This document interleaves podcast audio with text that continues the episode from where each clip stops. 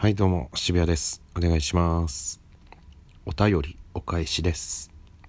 ひろみさんコロネ県のお二人が舞勇気で活躍されてるのが嬉しいです。餌市長の視聴者プレゼントに応募してみました。とありがとうございます。毎週出てますんで今後もプレゼントとかあるみたいなんでよろしくお願いします。ロケお疲れ様です。とありがとうございます。頑張りました。M 1グランプリ2回戦頑張ってきてくださいねと。はい。今 m 1 2回戦終わってまあもう結果出てまあ今回残念でしたということなんですけれどもまた来年頑張りたいと思います。ということで現在は東京のホテルで撮ってます。ホテルで撮ろうって思ってたけど意外とあれですね。声大丈夫かなってなりますね。これ横のお部屋の方とかに聞こえてたら申し訳ないな。ということでちょっと絞り目で喋っております。えっ、ー、と最近思ったっていうかいつも思ってるんですけどあのエスカレーター使うことよくあるわけじゃないですか。皆さんも多分エスカレーター切っても切り離せない存在なわけですよ。であのなんでなんでしょうかね。あの皆さんあのエスカレーターこう上がってって一番上に到着してそこでその2人組とかだったらそこで喋ったりしてどっち行く？みたいな。のの会議みたいのを降り上がりきったところで喋る人いるじゃないですか。あれ、何？めっちゃ多いんですよね。僕が気にしすぎなのかもしれないですけど、こう上がってって前に人がいて、一人でいて、こう上がってったところの上で、エスカレーター降りたところのすぐのところで喋られると、こうちょっと、ああ、ああってなるんですよね。で、ちょっといますよ、みたいなアピールでちょっとなんかしたらなんか、ああ、みたいな。邪魔だな、みたいな空気出されるんですよ。あれ何？あれは何？皆さん気をつけてくださいね。ちょっと離れてね、もうちょっとね、進んでからね、どんどん溜まってきますから、後ろに人。ああ、あれ、皆さん気をつけてくださいよ。そういう人が減ってくことを祈っております。はい。あのー最近金田一少年の事件をを DVD で見まくってるんですよ。それこそあのワクチンの副反応に備えて DVD いっぱい借りたんですけれども結構前に堂本剛バージョンの金田一は全部借りてみたんですよ。てかまあ何回も見てるんですけどなんか急に見たくなる時あるんですよね。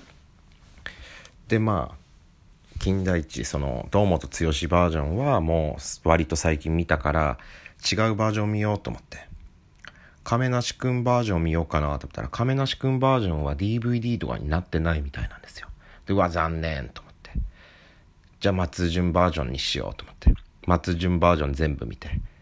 今山田くんバージョン見てるんですけれども。山田くんバージョンとか僕初めて見るんですよ。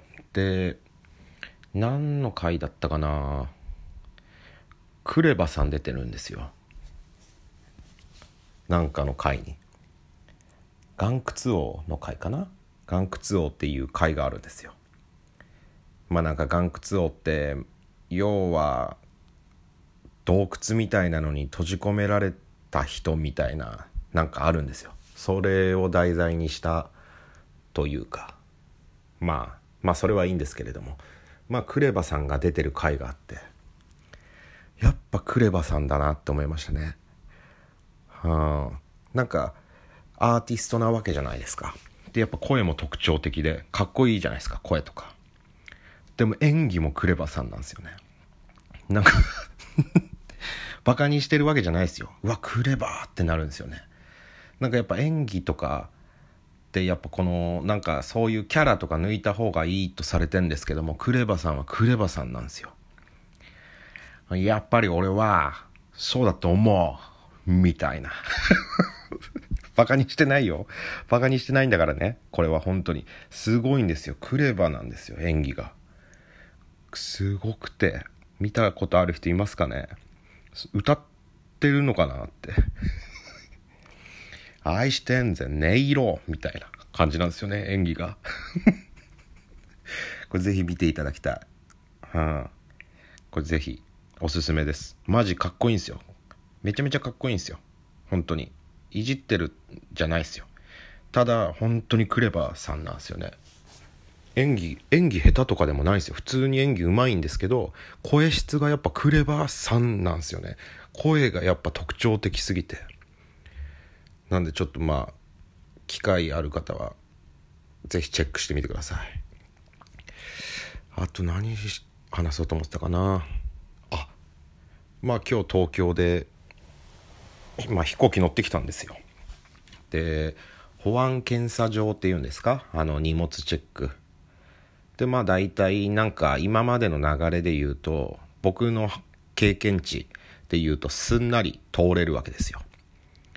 たまに間違ってライター2つ持ってた場合とかはライター1個にしてくださいとかぐらいかな。でまあパソコンとか持ち歩いたりしてないんでいいとこそんなもんじゃないですか多分。でまあ金属外してなかったらなるとかそのレベルじゃないですか。でまあ金属的なものは持ってないですしうん。いつもと変わらぬ感じ。別に今日に今日なんか荷物多いとかもなく。なんかめちゃめちゃ時間余裕あったんですよ。で今から保安検査所行ってもめちゃめちゃ時間余るなと思ってたけどまあ先行っとくかと思って先行ったんですよね。結構余裕時間にめちゃめちゃ余裕あったけど先入っとこうと思って。で入ったっけ？まあ手荷物こうなんかあのカゴに出してカバン乗っけてズルンって滑って。でいいとこペットボトルの中確認していいですか？みたいな言われて。